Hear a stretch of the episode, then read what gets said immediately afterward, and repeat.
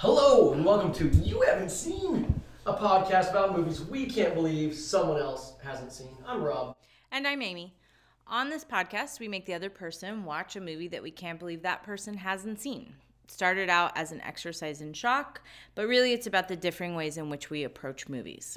Pretty much, because I'm mad this one going off script.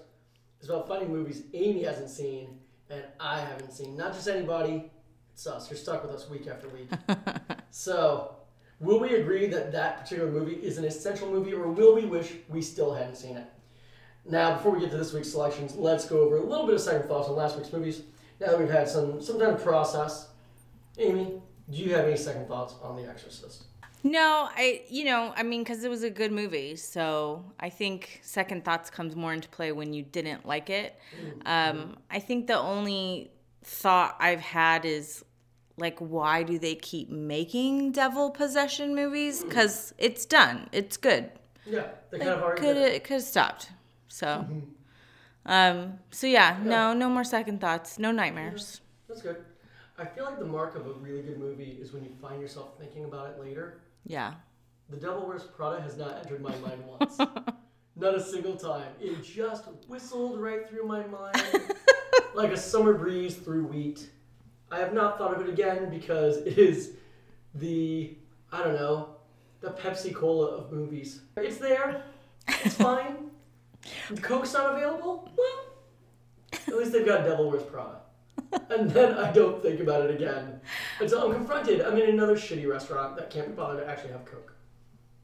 Well, but that is saying that it wasn't super terrible No, because it was not super terrible. If it was super terrible, I would still be thinking about it. yeah, because I what I hate even worse. What I hate is movies that trick me and they're mm.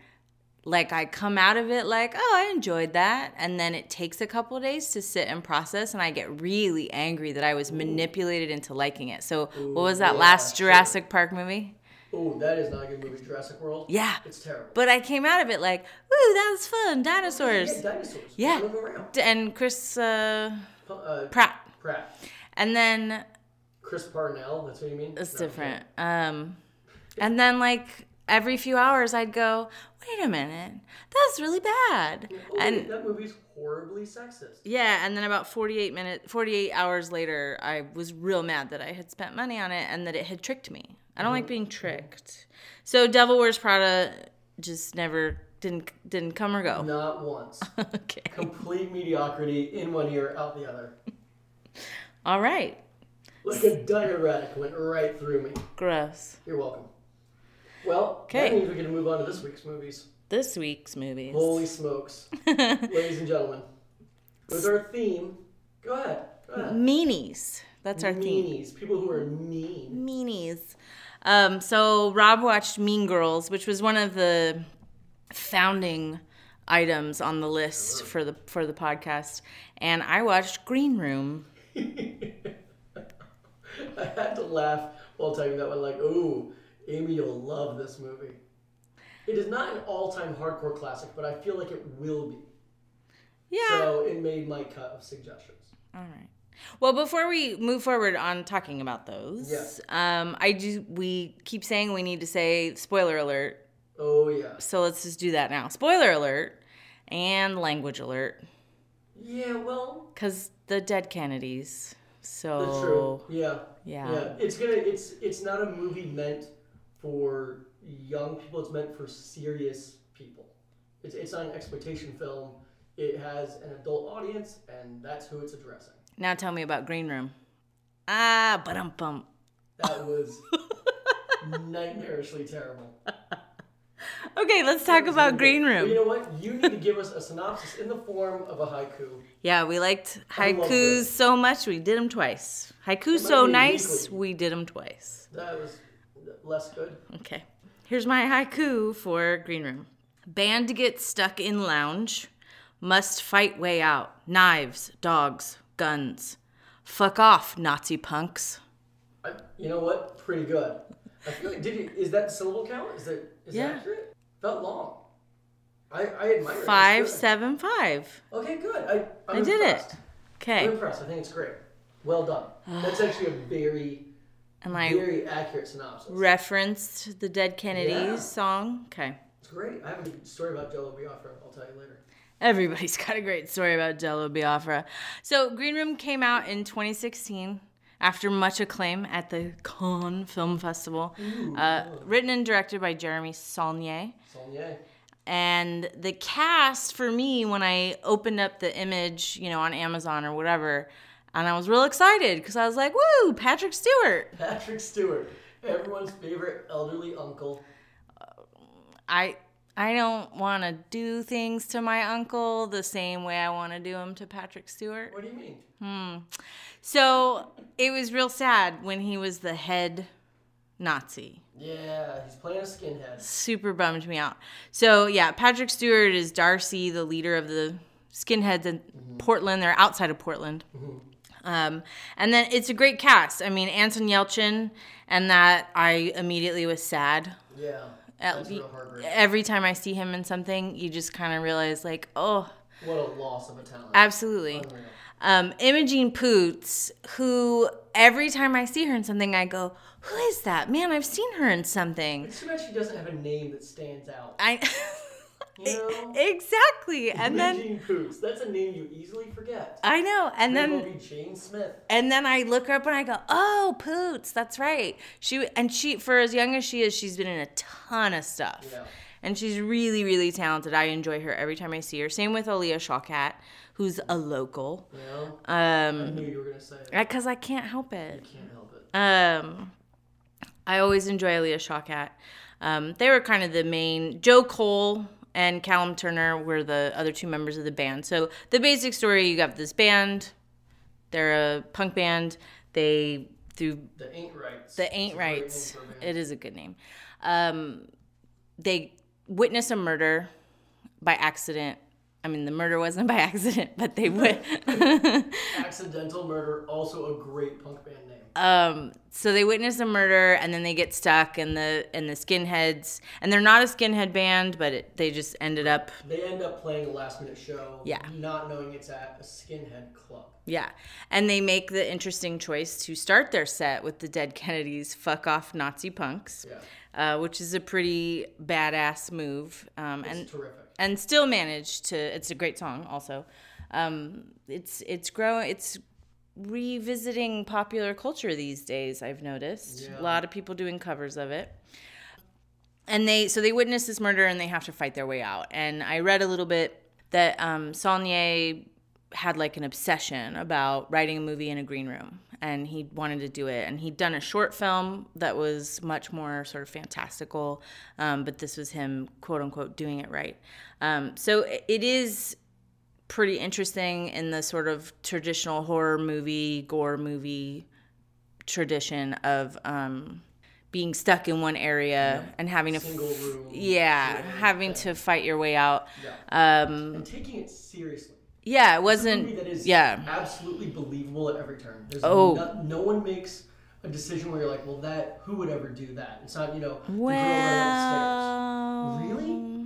Man, I find them so relatable. They don't always do the admirable thing, or you wish there was another option. They do the most realistic thing.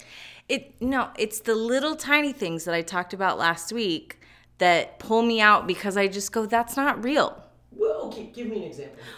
They do this in movies and TV all the time. People leave their keys in the visor of the car. Nobody does that. And it's so convenient. And when that happens, because the keys to their car are in the girl's pocket. it's um, the keys to Daniel's car, who Okay, was yeah, the yeah the sort of key Yeah, okay, right, no pun intended the key to the Ah. whole story classic.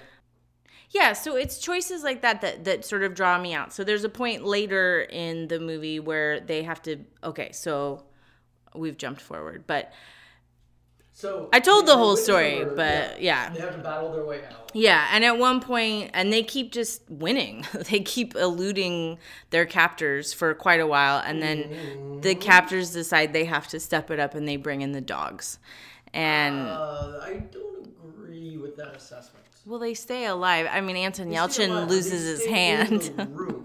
yeah, They stay in the room. They, and they they have a, a hostage in there yeah. who they have overpowered in a way that makes sense. It's not a cheat there. No. Um, everything they do in that room is logical.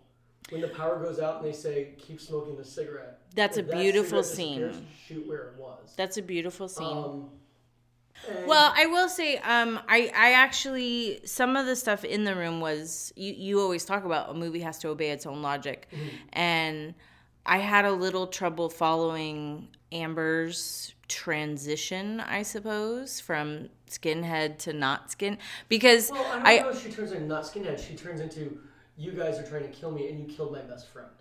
yes, and but she does. I mean, It's an uneasy alliance. It's like assault on precinct 13 when the criminal joins the cops because otherwise they're all going to die. but she, Classic siege movie stuff. but she never shows any reticence and it, i mean she's immediately on the band's side and joins with them and i guess you would have to because it's your only chance at living but i did feel that the um, slicing of the guy um, i didn't write his Of his name belly. yeah that Yeah, it's a rough one. eh, the, yeah she slices him you know belt to collarbone Yeah.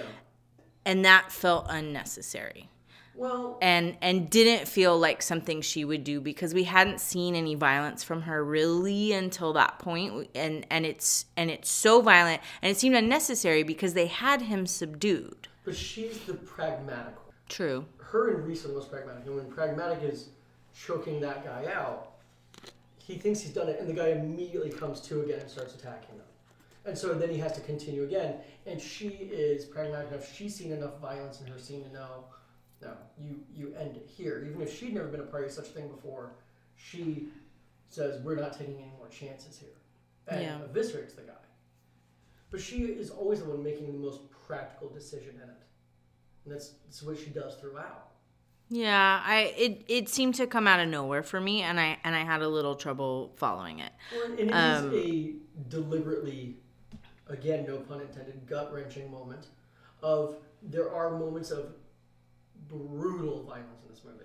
Everything yeah it came about 10 seconds after they showed anton yelchin yelchin's hand His arm is getting mangled. like well Oh, it it's like cut at the wrist and like Dangling dangling, yeah. yeah. And that and i my notes here say cut off hand split belly my knees hurt because that's what happens when i see gross like my knees start to tingle and tense up um that was the only stuff that i felt was like gratuitous isn't the right word but that was the only stuff that i really was like ooh that's real gory because when because when the Yeah. because when the dogs do attack Oh, and man. kill, the lighting in that is, Mm-hmm. um, very, I would assume for ratings, um, very covering. I actually, I, I think it wasn't because of rating. I think I was listening to the commentary on it. In those shots, it's always a real dog. They made a dog puppet, thinking they wouldn't be able to get the shots that they needed, but they managed to edit around it and do the shots fast enough that they had a real dog doing things. And then when they hit the dog, like the microphone stand, it's a foam microphone stand. They had to cut away because when it hit him, it would like bend and look ridiculous. Well, that was my other thing that Yeah. felt fake and and pulled me out a little bit. No, no, no. Let, let me finish my freaking sentence. The you did, you're killing me. Um, not hitting with the mic stand. Like I actually No, I know appreciate. what you're about to say. Go ahead. I appreciated Imogen Poots and her fighting style. It made me think of what um, Atomic Blonde got lauded Sure. for so much was it was the way a woman really would fight, mm-hmm. which is close up and and and finding anything you can to hit somebody with. So no, the banging with the with the mic stand was wonderful. Why was the mic still on? I knew this was what you were going to say. You were going to talk about the feedback. Be, it. because it's a very convenient solution to the problem. But why would the mic still be But on? there is a logic there because they rush everyone out. When everyone's being rushed out initially, they say it's because the power's off because they have to empty out the club. The band wouldn't start, you know, dismantling everything. They kick everyone out right away. So why would they have turned it off? And then when they turn the power back on so they can search for these guys, everything comes live again. That Yeah. totally lines up. Eh, it took me I out. mean, yeah, that's well, It's- maybe so, but it logically follows. Eh. But no, you don't get to go in on that. that is a logical procession there. That makes sense. It just felt very convenient. And be and, and then that becomes one of their main weapons in their arsenal is the feedback, which is super genius. yeah. And and makes and makes a ton of sense, but it it it took me out. Right. So Okay. we said before we turned on the mics, this didn't hurt me as much as The Exorcist. Um, and it was, you know, it was a good story in terms of like what a story is supposed to do. It's supposed to engage you. It's supposed to make you wonder what happens. There's some beautiful shots and stuff in it that I'll when we talk about our when I talk about my three favorite things, I'll, I'll go more specifically into that. But also, like, I feel like you can't film in the Pacific Northwest and not just kind of everyone go, oh, so beautiful, because it's beautiful. Yeah. I mean, the most beautiful shots in the movie aren't those shots. Some of them are They're no. Inside the club. Uh, I agree. Um, in my top three, um, there's a shot inside that's amazing. Yeah. I, as a scary movie or a suspenseful movie, um, this worked on two levels for me. One, in how incredibly relevant it is. Um, I have a friend who works, who lives in Portland and does a lot of social justice work in Portland, a lot of community organizing, and and it's it's just it's horrifying, and it's not just Portland, it's everywhere, and. I mean, just to get real contemporary, we're we're recording this two days after the shooting at the Parkland High School in Florida, and um, you know, a lot of talk is being done about boys being raised in America without a way to respond appropriately to anger and rejection and things like that. Now we don't know a lot about that shooter yet, but um, we've seen it before, and and we have a terrorist group in our country, and um, and so it was all super relevant. And I think one of the most chilling moments in the whole movie is um, Patrick Stewart saying, "Remember, this is a movement, not a party." That I that turned my stomach like more than the MRI scene in The Exorcist. Yeah. It was super rough. And and the you know, right after the punk band gets done and he says, Don't worry, the racial efficacy workshop will be happening on Sunday. It, you know, it's, what the hell is a racial efficacy workshop? Yeah. Like I don't I can't even begin to go there. So it was scary in that it was really relevant and and Patrick Stewart in particular um as a leader. It's a genius piece of casting It's amazing. because he's so someone we trust. Mm-hmm. He's so warm and he's so in control. He's so capable. And in this role, as hateful as everything is he's doing, he you see the magnetism. He's still that guy. Leadership. He's still And that he's- guy. He's so practical, and all these young men are so plainly in idol worship of him. Yeah. Well, I wrote down he's paternal, he's Yeah. strong. Yeah. Um, you can see the attraction. Yeah, and the horror of what he's indoctrinating them into Yeah. is it's you know it's I think it's a remarkable movie for many things. Among them are its accuracy, not just for social movements, but when I was a younger man and going out at night, But in the way people relate to each other, yeah. in the way people relate to each other, and in how it shows skinhead culture. Mm-hmm. In Denver, this is you know a dozen years ago now, but I know it's still around. There was a big skinhead subculture rising up, and unfortunately, the bars that all the kind of mods and the hipsters and all the rest they went to were the same bars that the skinheads went to, and so you would find yourself in confrontations with these horrifying young men, and the style and the kind of cartoon of what a skinhead looks like isn't really what they look like Yeah. they look like in this movie. Yeah. It is entirely accurate. To a degree that kind of spooked me out of it. Like I had flashbacks to terrible bar fights I'd see that they would pick and horrendous stuff. These stories are real nightmares. Um, so there's that, the accuracy of it. Also the accuracy of what a punk show is like and the punk scene Yeah. is amazing. But beyond all that, the efficiency of the storytelling, Mm-hmm. the breakneck pace of it. I am in love with Jeremy Saulnier as a filmmaker. Now, weirdly, this isn't one of those like, oh, I was listening to the band way back when, I knew where it was going to go. Are really- you sure? It really isn't, and I'm going to tell you why in a second. so, Saulnier's first feature film, everyone says it's a movie called Blue Ruin. because that's his first like main, not mainstream, but the thriller that played in the art house cinemas and got him a lot of acclaim. His first movie is a comedy exploitation film called Murder Party that I saw when it came out because there was this movie store I went to. The cover said Murder Party. It looked like it was really weird. I said, "I'll check it out," and I bought it. So, and I had no, I when I saw Blue Ruin was coming out and it was raving about, it, I said, "It's the same guy." I was not ahead of the curve on it. Just by coincidence, I happened to see his very first movie and I followed him throughout. Sure. This dude's brilliant, and he's doing the next season of True Detective. God, I hope it's better than the second season. Well, it will be. Yeah. Mean, he him bringing what he does to that. Yeah, I can see that. I can see that He's, working. he's a filmmaker that's going to matter for years to come. And the guy who played kind of the, for lack of a better word, kind of the softy skinhead who ends up recanting at the end. yeah. He, they're they're high school best friends. He's been in all of his movies. His name's Macon Blair. He reminded me of somebody. I couldn't put I couldn't put my finger on Well, it he though. made he made his directorial debut this last year with um, I don't want to live in this world anymore, Hmm. which was also terrific. So it's really interesting. This kind of new filmmaking thing of intelligent thrillers, social commentary.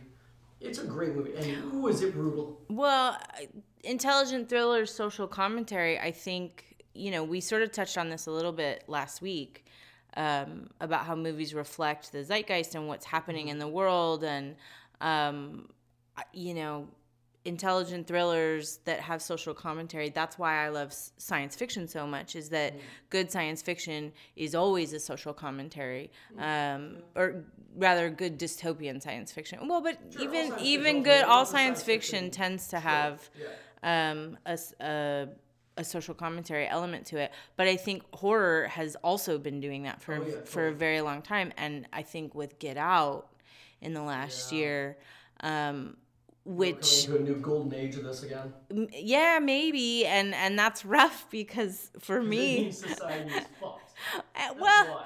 well that too but on a more personal note it means i have to watch these movies and and the only reason gonna force you to. Well, and and I forced myself because I had just heard so much about Get Out and Jordan Peele's done other stuff too. And and I've heard interviews with him and he's really interesting.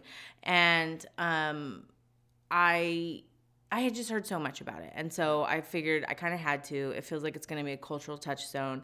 And it was rough, but then it also had the black comedy, no pun intended, um, in the you know, it had some dark comedy in it that that was amazing and the TWA guy was or TSA guy was so awesome. But it um I think it's important and I that kind of stuff and I think it says something and I think it's interesting and Yeah. and if this is the horror and the gore that you're going to expose me to, I suppose that's okay except that my big question at the end of watching this was what did I get out of this? So let me Oh, okay. because I had I two respond. you do Okay. but you gotta let me like put my whole question out because Sure. I had two ways it was scary. I only got through one and then you started talking about when you knew Jeremy Saulnier. So I've never I knew him. Um, so let me finish. Um, it's a good story. It's entertaining. It does all the things stories should do, which is entertain you. But like I said last week when when we were talking about my level of discomfort keeping me from engaging with things, if I'm going to be that uncomfortable and kind of hurt a little bit, I want to gain something from it. And I don't feel like I gained anything from this because I already know that skinheads exist and I already know that they're awful. Um, and, and so, in terms of like social commentary, I didn't actually feel like there was much there other than telling us that this thing exists and it is very dangerous. But unless you're living under a rock, you know that. Okay, couple responses to that. I, Now you can go. Oh, dude, Matt, was you sure? so a couple things. One, I don't disagree. There are many movies that have similar payoffs to them, and there are other ways to know what's going on in the world. As an effective film, I think it is just about perfect. So it's worthwhile if only for that. Yeah. Is It's it movie- affecting, for put it in sure. My top twenty-five movies. Someone needs to see before they die. No, I picked it frankly because thematically it linked up to Mean Girls, Mean Boys. I thought that was funny. I do think there's something to take from the movie, though. I think there's a couple things. I think it is ultimately a weirdly hopeful film. Oh boy, I can't wait to see. how this goes. they do triumph against the most awful of things, and the way they do it, the thing that ultimately inspires it and that encapsulates them, is something that I every time I see it, I've seen the movie a handful of times, and every time I see it, this moment resonates for me more, which is this is a spoiler for a speech, so I don't know, you can feel like it's a spoiler or not. Um, when he and the paintball the, speech. the paintball speech. yeah. That's good. About he and his friends go to paintball and they find themselves up against this unstoppable force of Marines who are doing it for fun. And the Marines pick them apart and just destroy them at every turn because they don't know what the hell they're doing. And finally, one of them gets fed up with being picked apart by the big bullies and runs out like a maniac into the crowd, firing like crazy in the paintball tur- tournament and fighting back however he can, and that's what leads them to some mode of success. And they realize that in order to fight back against what's evil, you finally have to just go for it, even when you are terribly outnumbered and outmatched. Ultimately, you fight back against what is evil. And they triumph in this fashion. And it is a Pyrrhic victory. They, they win at enormous cost. And everything is destroyed and bad afterwards. But the bad guys are destroyed too. And I think there's something to be said for the good guys don't always purely win. And I think Pyrrhic victories are a thing that exists. And when we're talking about what's going on in our society right now and looking at toxic masculinity, this is a movie where the toxic masculinity guys lose. And the lone male standing at the end of this movie, well, there's two. There's the Nazi who reforms Yeah. and has regret, and the other one is a guy who spends a lot of the movie crying, with tears in his eyes and feeling defeated. And that is who comes up in the end. And I think that is an interesting thing. That's not to say I, I walk out of that movie going, whew, well, time to take on the world and do a dance. I, not at all. But I do think there's something worth looking at there. The commentary. The sound effect that was. All right. Um, the commentary online about the movie talks about how it's the triumph of good over evil, and I just didn't see it that way. Uh, it's so the devastation is so extraordinary for wh- who are apparently, you know, supposedly the good guys. Because the truth is, we don't know much about these this punk band. We Well, we know they're not skinheads. we know they're not enough for me to skinheads, and that's enough for all. Hopefully, most of us, all of us. it's a punk rock band with a girl playing bass. Yeah, that's pretty good. So Um, that's a good start in my book. but our good guys most of them are dead at the end and so you have the remaining the one remaining member of the good guys and then you have amber um, and she i mean the jury's still out on her if she was just trying to survive and and so so i don't see it as necessarily a triumph of good over evil i just saw it as survival and the the will That's the worthwhile idea that of the human spirit. Evil, we can survive it. I don't think that's a bad thing. i'm not saying it's a bad thing i'm saying that's It's not less than uplifting. That no just that that's not what i came out of it with because Let in the, the final question. moment when they're sitting there Oh, On the oh, side of the that's- this is road. question I have to ask you. and they're so defeated What is your desert island disc? no that's i was gonna get there Okay, what's your desert island disc? it's not a disc it's a band Okay, desert island band. rolling stones Wow, interesting. because I've thought about it a lot because since I saw the movie, so this is one of my top three moments. Is the whole um, um this is my third of my top three things of the movie. Let's get right to it. Top three moments. Okay, well we'll start with the Desert Island Band. Desert Island Band, um, because I think this is a great question in the movie, and I and I loved how it changed. Mm-hmm. How at first it was all hard stuff, you know, punk All hardcore. yeah, and like stuff I think I'd heard of one of them. And then at the end it's Prince and Madonna and it was It's about being joyous. well and they were vulnerable in that Yeah, moment and yeah. and so everything came down. So I did love that. So I I mean, the, the band's the pick joyous. So I'm not saying that moment is joyous. no, yeah. Um, so I was thinking about it a lot because I was thinking like, okay, so because you know you asked this hypothetical about like food too, and Sure. I mean, pretty much my answer for food is always tacos because you can do tacos in so many different I ways. Taco about it. because I love tacos. And you can do tacos in so many ways. There's breakfast tacos and fish tacos. You can do a lot. So with Rolling Stones, uh, so when I was thinking about it, I was thinking you got to have something, somebody with an extensive catalog so that you don't get bored and different kinds of music. Right? Different. Because I would. really put a lot of like I abs- analysis into this. absolutely. This is who I could listen to the rest of my life. No, because anything you like, you're going to get bored of. Like, Sure, I'm learning a lot about you and our friendship. um, well, you're all right, Rob, but you've been around a while. Well, but we don't we don't work together anymore, so I only see you this one time a week, so it's it's perfect. Um, Great. Wonderful compliment. Listen, we're good friends because I don't see much of you. That's I'm why. kidding. I was Listen, no, just being fine. mean on purpose. Now I know how you feel. No, I did put a lot of analysis into it because I, because really anything that you have over and over Yeah. and over again, even if it's the greatest thing in the world, you're gonna get tired of Sure. eventually. Um, but then, of course, I talked about it at home, and the question was brought up: Does that get to include side projects? Oh no. That's Yeah, Not, I said- I said no too, but I was Yeah. told the Beatles, and that includes all the side projects, because then you get. And I said no, you can't, and then and then the conversation ended. So what's what's your desert island band? I, you know, Rolling Stones would be second place for me actually. First place would be the Velvet Underground. Not as many records, but there are a few things that are more interesting to me than listening to Velvet Underground. They're constantly challenging me.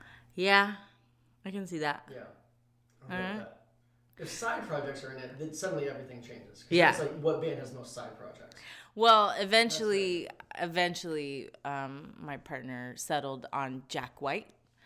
Just It's not balanced. So many side projects. So well, yeah, and I said so that you can include all the different side projects, and he said no, I just want Jack White on the island with me, because he, That's not the question. no, but he doesn't play by the rules. He's there with his mustache and his top hat, complaining about the blues and. Well, and then he, he made the point that he's a, a vegan, so when you finally do have to eat him, it'll probably be like a real lean meat, yeah, Yeah, clean. Yeah, So. you don't want to eat carnivorous animals.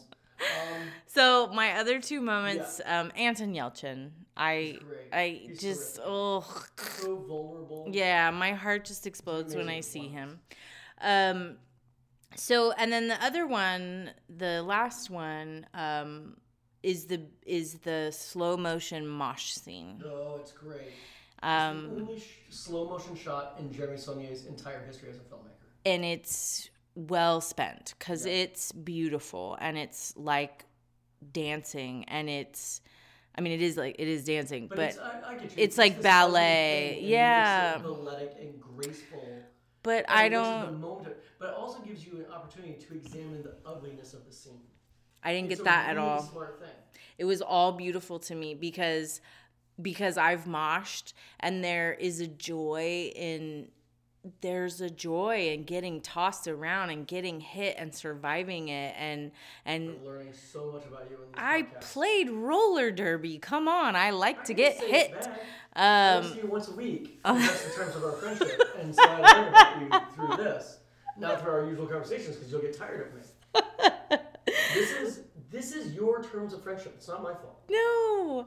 So I I. I found it to be a beautiful scene. I didn't see it dirty at all because the lighting in the scene is amazing, and Mm. um, yeah, and it, it's like it's like a ballet performance. It's it's really an amazing amazing shot. So Now there's one question. Would you recommend this to your mother? nope. yes.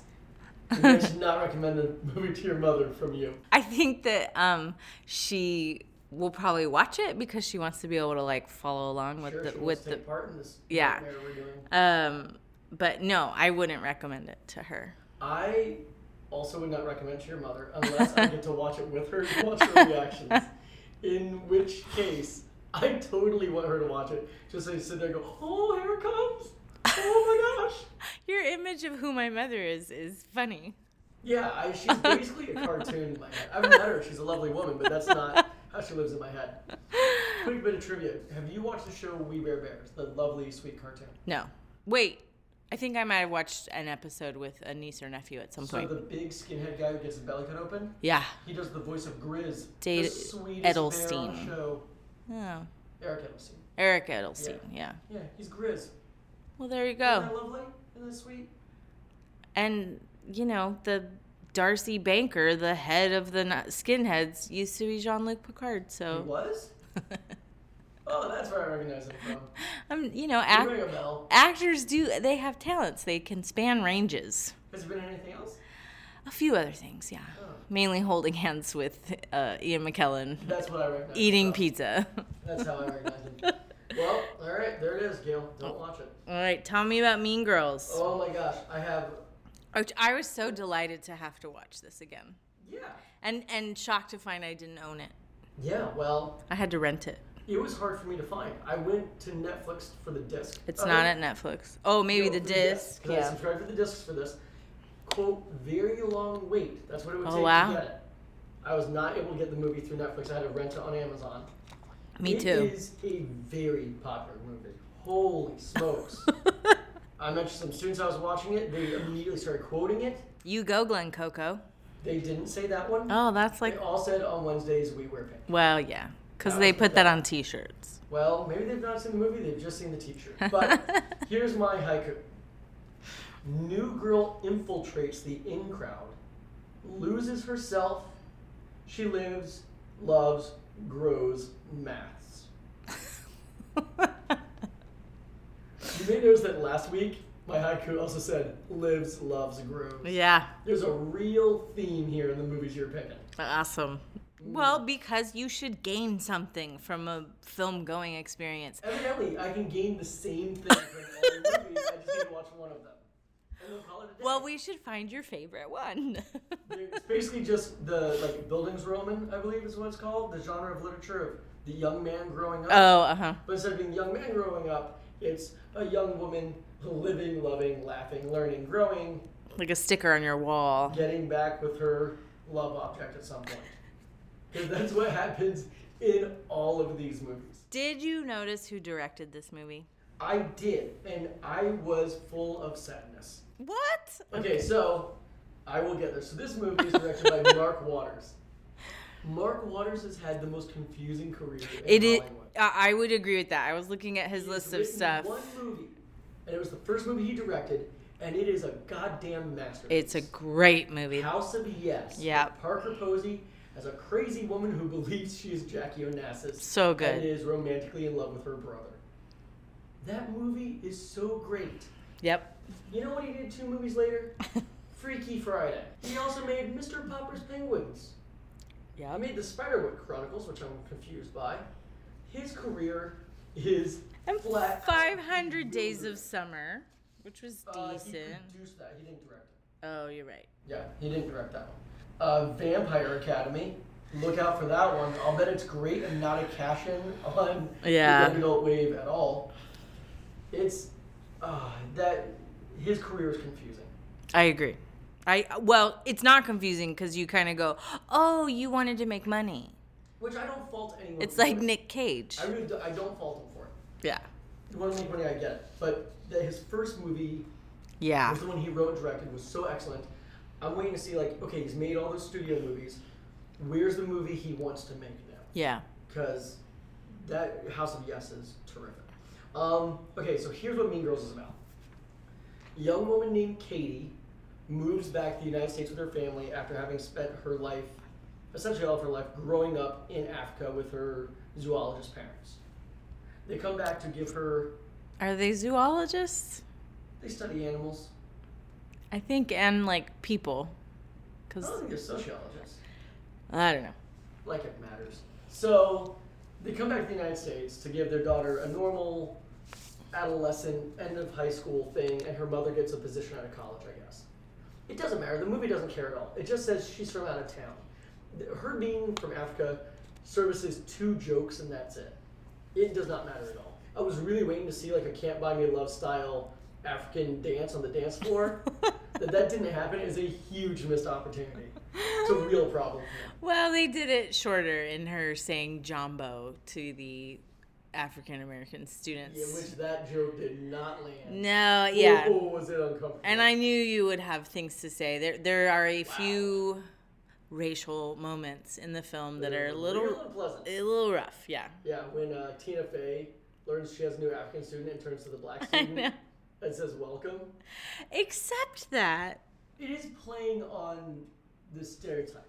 I get it. and it's not unrealistic. I mean, let let's you know, as a personal example, when I had a student whose last name was um, I can't remember, but it was very Yeah, Greek. probably shouldn't say it anyway. It was really Greek. It was like Papadopoulos, and when I Papadopoulos. it was it was you know super Greek name, and I'm ask you know calling attendance, and he puts his hand up, and it is a young Korean man, and the look of confusion on my face was so extraordinary, and he just went, "Yeah, I'm adopted." But those I'm just okay, saying, like, Confusion happens in real life. That doesn't mean this should be the basis of a joke in a movie. well, I get it. It's not. It's not the worst crime we've ever seen. No, God, no. Um, so, uh, Cady is played by Lindsay Lohan. Lohan. Lohan? I have no idea. Lohan? Like it matters. Um, You're terrible. what? Keep going. She's gonna listen and be real upset. What does she care? They don't let her have podcasts in the hospital. Good lord, I'm terrible. Although that does lead to my favorite joke in the movie, which is a meta joke for us when she turns down a drink. yeah. I laughed and laughed. I said, "This is a fiction film. That's crazy." So anyway, she comes in. She goes to school, and it does the classic. Here's the lay of the land in modern high school.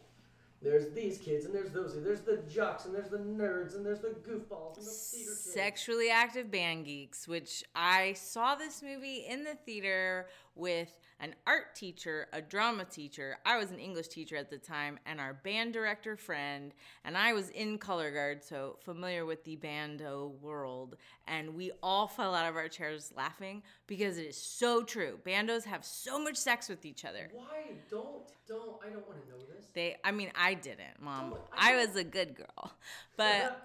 Gail. Um, but they make out outside of my old classroom you telling me all? Day. don't know. 'Kay, So, it's very true and on, funny. For God's sake. Just saying, it's not made up. Fine. So, uh, Cady falls in with kind of the the freaky arty kids Art school kids or something they Right. call them. Yeah. who um, are trying to warn her away from the popular girls called the Plastics. Lizzy Caplan. The cast in this is sensational. And I all of them love- went on to do sensational things. Yeah. Lizzy Caplan captured Amazing. my heart. Not in this movie, um, but in Hot Tub Time Machine of all things. Have you watched Party Down? I also love her in Party Down. Oh, I saw so Hot good. Tub Time Machine first. Oh yeah, she's great in that. She's great. Uh, Rachel McAdams is in this. She's Mm-hmm. terrific and has gone on to a terrific career. Horrible as a blonde. That she's lovely no matter what. Sure, but the blonde is real bad. You're wrong. That's fine. Um, Lacey Chabert, Amanda Seyfried. Um, Tina Fey appears as the math teacher. So good. She wrote the screenplay. So good. Now it says adapted from the book, but the book is actually a social survey.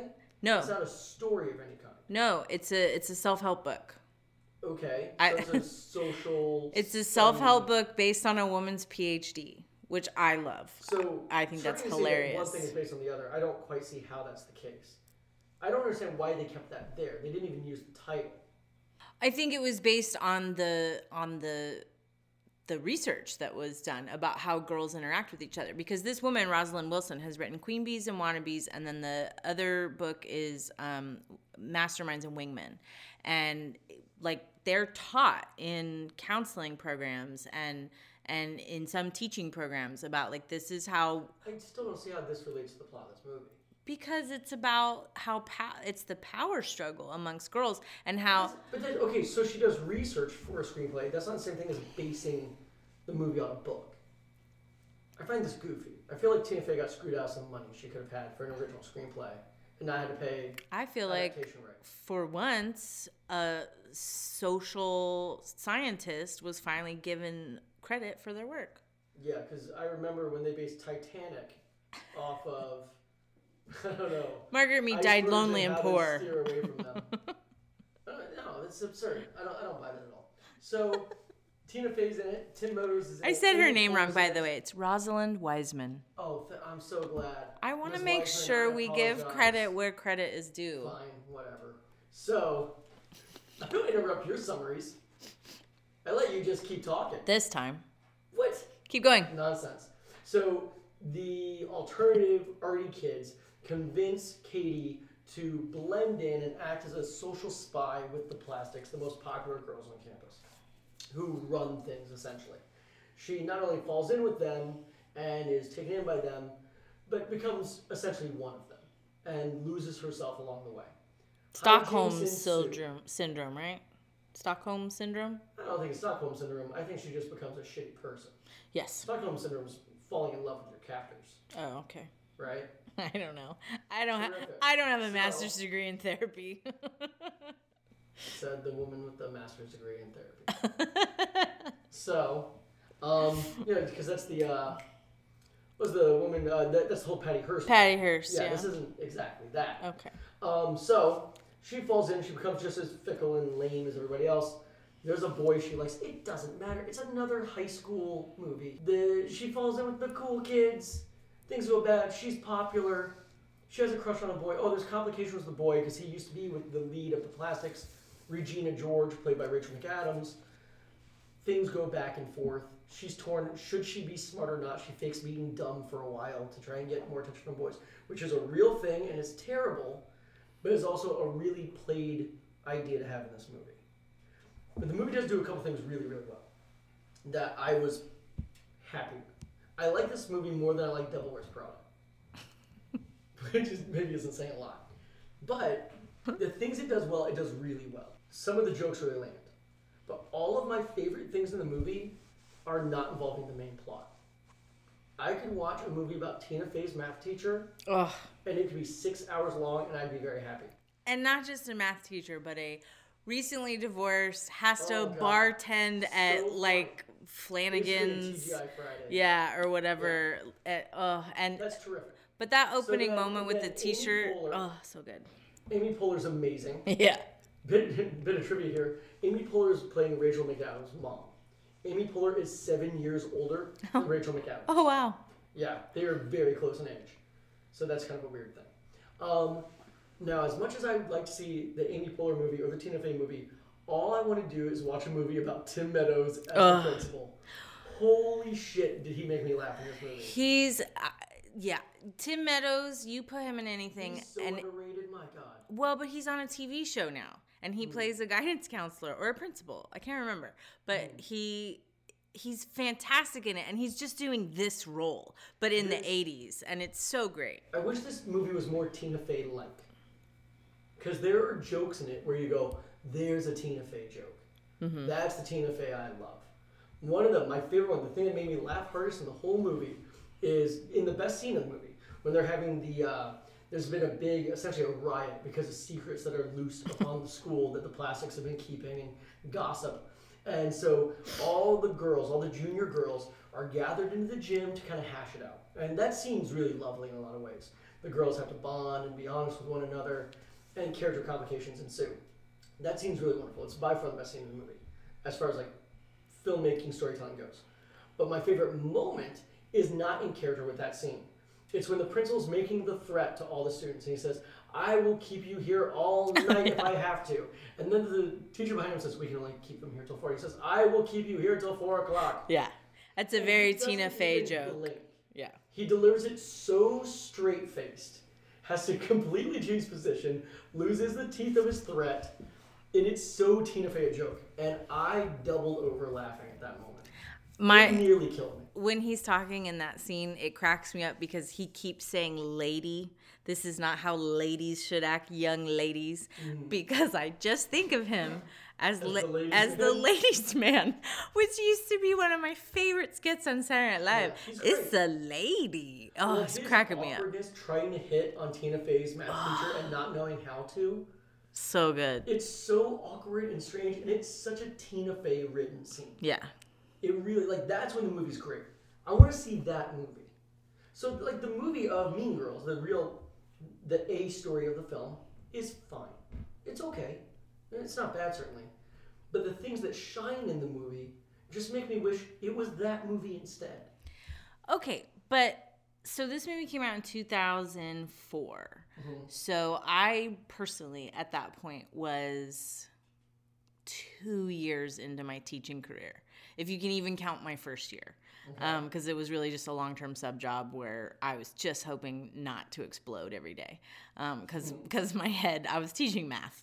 And then, and so for me, this and, and again, I wonder if this is maybe I look at the world through pink glasses and you look at the world through blue glasses in certain ways. I resonated with this movie because so much of it is true about how girls relate to each other and certain girl things. But more than that, I resonate with this movie as a teacher because of the behaviors that I see from the adults in the movie. Like Amy Poehler, I'm, I'm a fun mom, I'm not a Oh, regular mom She's the cool, fun mom. if you i mean if you're gonna something that wasn't drink i'd rather you do it here and i'm just like oh my god wanting to like oh live vicariously through her daughter, sees her making out with someone and cheers her on. and and the control that regina george has over her own parents and then the parents that you kind of wish most students had which because then they'd come into your classroom like fairly well adjusted, but then they're also totally clueless. The only moment that my partner laughed at during the whole movie was um, when Cady's supposed to be grounded and she leaves and Anna Gasteyer, who's Yeah. one of my favorite people ever, comes in and asks the husband, played by Neil Flynn, um, "Where's Cady?" And he says, "Oh, she went out." And she says, "She's grounded." And he says, "Oh, "Oh, are they not supposed to go out?" That's a great line, but he they're so clueless as parents, but also so wonderful and loving. And I don't know, I just resonate with it as a teacher because I see that girl on girl crime Sure. all the time. And now as a counselor, having transitioned out of the classroom, I can tell you that girl on girl crime is. This movie doesn't doesn't involve you know their big technological crime is three way talking. Right. Yeah. Snapchat is not. Social media. Is Oh my god. So I that's how and so that's what I was wondering when I was rewatching it was mm. you as a teacher did this movie resonate with you? Hmm.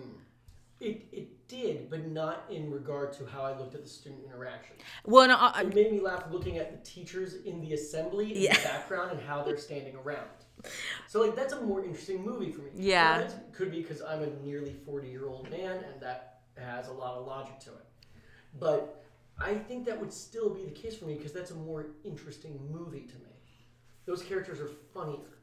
But I do wonder. So evidently, this movie was changed quite a bit in the editing, oh and there were scenes that were not included because it was going to be a hard R oh wow when a character at the party is walked in on making out with her boyfriend, originally she was going to be going down on him. oh wow There was a lot more explicit language. Their threats were more intense. And I wonder if this movie would be better as a hard R.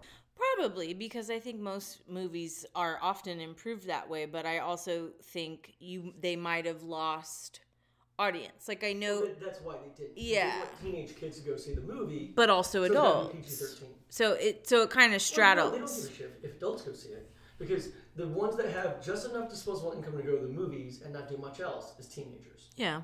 They don't have other options. You and I have other options in our social life, in theory. but teenagers don't. So they go to movies a lot. That's why they're all PG 13. Yeah. You know, it's rare we get a really good R rated movie because they can't make as much money. Or at least it's rare that we get a high budgeted R rated movie. Yeah. Logan, Deadpool, things of this nature being Are starting to change Get that. Out being one of those, Yeah. although that's not a high budget film, it just happened to do really well. You know what Logan was, speaking of uh, our Nazi grandfather, Yeah. yeah, he's great in it. Oh, I lo- Logan's amazing. It's so good. It won't make it on this podcast. No, because we agree too much. Yeah. So no, it's a fine movie. It's okay. Would I watch it again? Is maybe the bigger question for me because I'll never watch Devil Wears Prada again. I'll never watch Pitch Perfect again. I would watch Mean Girls again. It has enough laughs and funny moments that I'm on board. And I would suggest that you do at some point because I actually think you find more jokes, and and and also if you if you tried to relate to it from a teacher because I think one of the teacher moments that's so funny in it mm-hmm. is how impotent they are. Um, in that example from the um, assembly is a perfect, you know, I will keep you here as you know as long as we Oh, so need no till four. Like they're so impotent when it comes to certain things, and and the they need a they need a girl on the mathletes team because they get more funding that way. That like was a good joke. oh, anything involving Kevin G in that movie, Yeah, that's he's fantastic. Um, You know, I haven't spent a moment of this, and you haven't either, talking about Lindsay Lohan. She's the star of the movie. and I think And she I'm does. Not talking about her. That's weird. It it is, except that I think she's the thing around which the other characters revolve a little bit, and Is and that a problem? That that makes the supporting characters shine, uh huh, but her performance, it's fine. She's not bad in it. yeah. But she's just not very interesting as a character. I don't think a blank. I don't know that she's very interesting as an actress. Or as a human. I think it's okay that I, I like it when supporting characters are kind of you know like in Get Out, the TSA guy. But the, Um, but the TSA guy doesn't take over the movie. No, You know, Caddyshack is interesting in this way. Of Caddyshack is not a movie about Chevy Chase. It's not about the Bill Murray character. It's not about the Rodney Dangerfield character. It's about the, the caddy that no one cares about and whether or not he's in trouble with his girlfriend because she's pregnant. That's what that movie's actually about. Everyone forgets that guy's even in the movie. yeah, Yet you don't remember him right now. no. He's the lead of that movie. Those other people are Is he peripheral in his blonde? Kind of strawberry blonde, yeah. Okay. He's the lead of that movie. That movie's about the caddies revolting. But you don't remember any of that stuff. No. I will not remember anything about the plastics in this movie. I won't remember anything about Cady.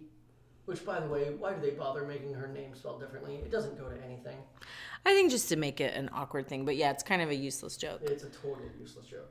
Because I think that the movie isn't about Cady. I think it's about how girls relate to each other. That's what I think that like But I'm not talking about them that much either. well, I mean, the Rachel McAdams Regina George character is the most interesting of the teenagers in the movie, by far. And Rachel McAdams is terrific in the movie. Yeah. She's really good. she's great at that role. She can kind of do it all. She's, a, she's Oh. an interesting actress. I like love her. Yeah. Um, yeah, I don't know, but okay, top three moments. Here we Yes, please. Um, one of them I already said Tim Meadows during the assembly. I just I did not leave the South Side for this. he is amazing. He's so, and when he takes to the hallways with the bat Yeah. in a stand and a stand and deliver Oh, moment, so good. What a weirdly subtle little joke. So Tim Meadows, Which was one. paired with a subtle joke of a subtle Lord of the Flies reference because Tina Fey's glasses get broken in that scene. Oh yeah, She gets knocked to the ground and her glasses get broken. that's pretty good. I totally thought you would catch that. it didn't occur to me that it was a Lord of the Flies thing. That's interesting.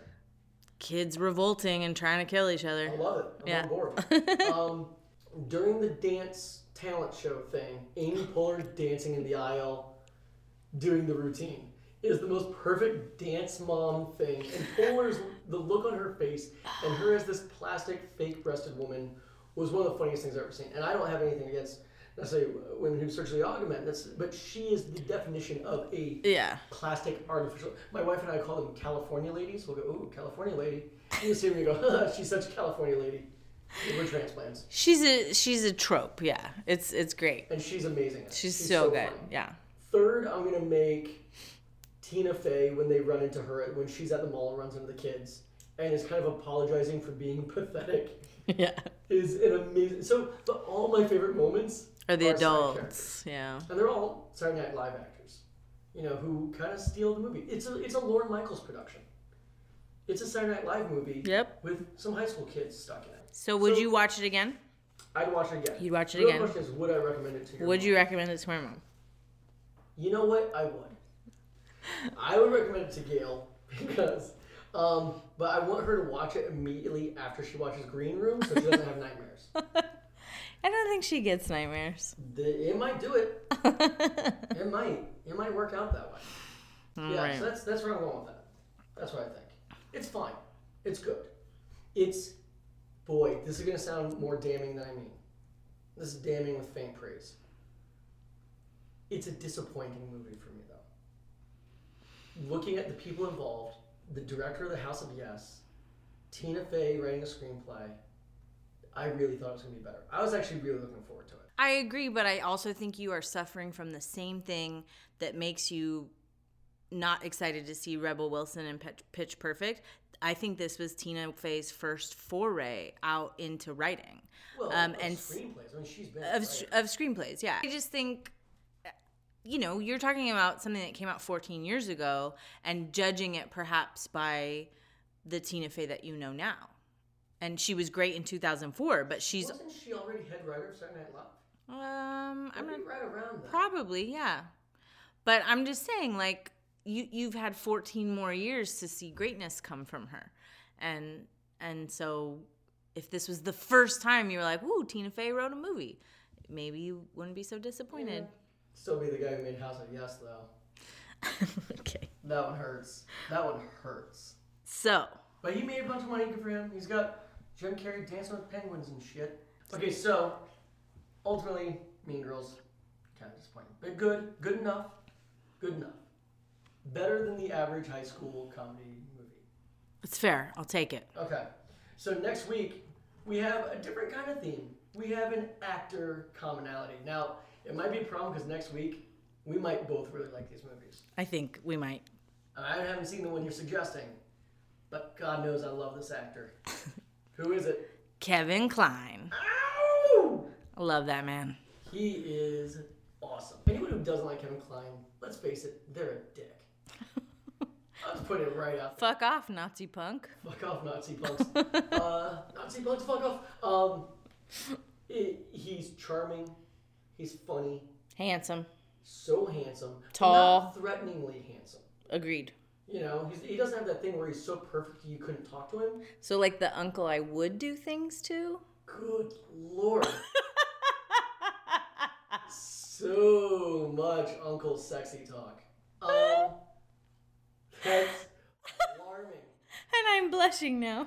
Of course, how could you not? I'm amazed you're conscious with all the blood that went to your face. So, you know, whether it was in The Big Chill, Dave, In and Out, Oh God, in and out. See, we came to this because I put Dave on the list because I wanted to have an excuse to watch it again, but I've seen it and I love it. and then I thought about In and Out because you not only have Kevin Kline, but you got um, I mix them up Tom all the Selleck? Tom Selleck. I mix up the mustaches all Tom the time. Selleck Burt Reynolds, Tom is in Selleck. it. Oh, Tom Selleck's so good in there. It's a terrific movie. But what movie did you pick? French Kiss. I am, as much as I love Kevin Kline, I do. I am a little leery of this movie. I cannot think of a Meg Ryan film I like. She's in it, right? Yes, and I was gonna say I understand it because I feel like in the later years Meg Ryan could be hit or miss, but I think this was some pretty good Meg Ryan. Okay, what's a name? It. What do you think is Meg Ryan's best movie? When Harry Met Sally. Okay, second best. Name another good one. Um, I liked the one with Matthew Broderick, Addicted to Love. No, it's not called that. God, really? You might be the only person who. I don't that think movie. that's true. Oh man, she's good in Inner Space. Oh yeah. Oh, Inner Space is so Top Gun. Inner Space is so good. Inner Space is great, but not because of her. No, it's a Quaid. Yeah, Quaid and Martin Short. But okay, and I have. But she was America's sweetheart. Not mine. Boring. Okay, so you have to watch. No, I have to watch. You have to watch one of the, I'm going to say, top 20 comedies of all time. And I will fully admit I know that it's problematic that I haven't seen this movie. It's embarrassing that you have not yet seen Agreed. A Fish Called Wanda. Oh, he only got the Oscar for it. You say you like Kevin Kline, he got the Oscar for this Is he movie. French in that one too? Because isn't there a French person in He Fish is Called not Wanda? French. Okay, but somebody's You'll be so French disappointed. in that, right? There's French people everywhere. They're all over the place. you can never tell. It's full of English people, Okay. and England is very close to France. So hopefully this is on iTunes, our podcast. So please um, rate and review and subscribe. That's Yeah. how we can keep the wheels turning. Yes. And if you have suggestions for movies to watch or interesting ways to summarize our movies, though I think we might be stuck on haikus. I love haiku. I might just insist. You get- someone even submits like an amazing idea, I'm still going to haiku. I love it. You got two, uh, one for current English teacher, a former English teacher. It's hard to stray off of haikus. Um, Not but sure how that ties together. you can, because poems, English, you know. Sure, why not?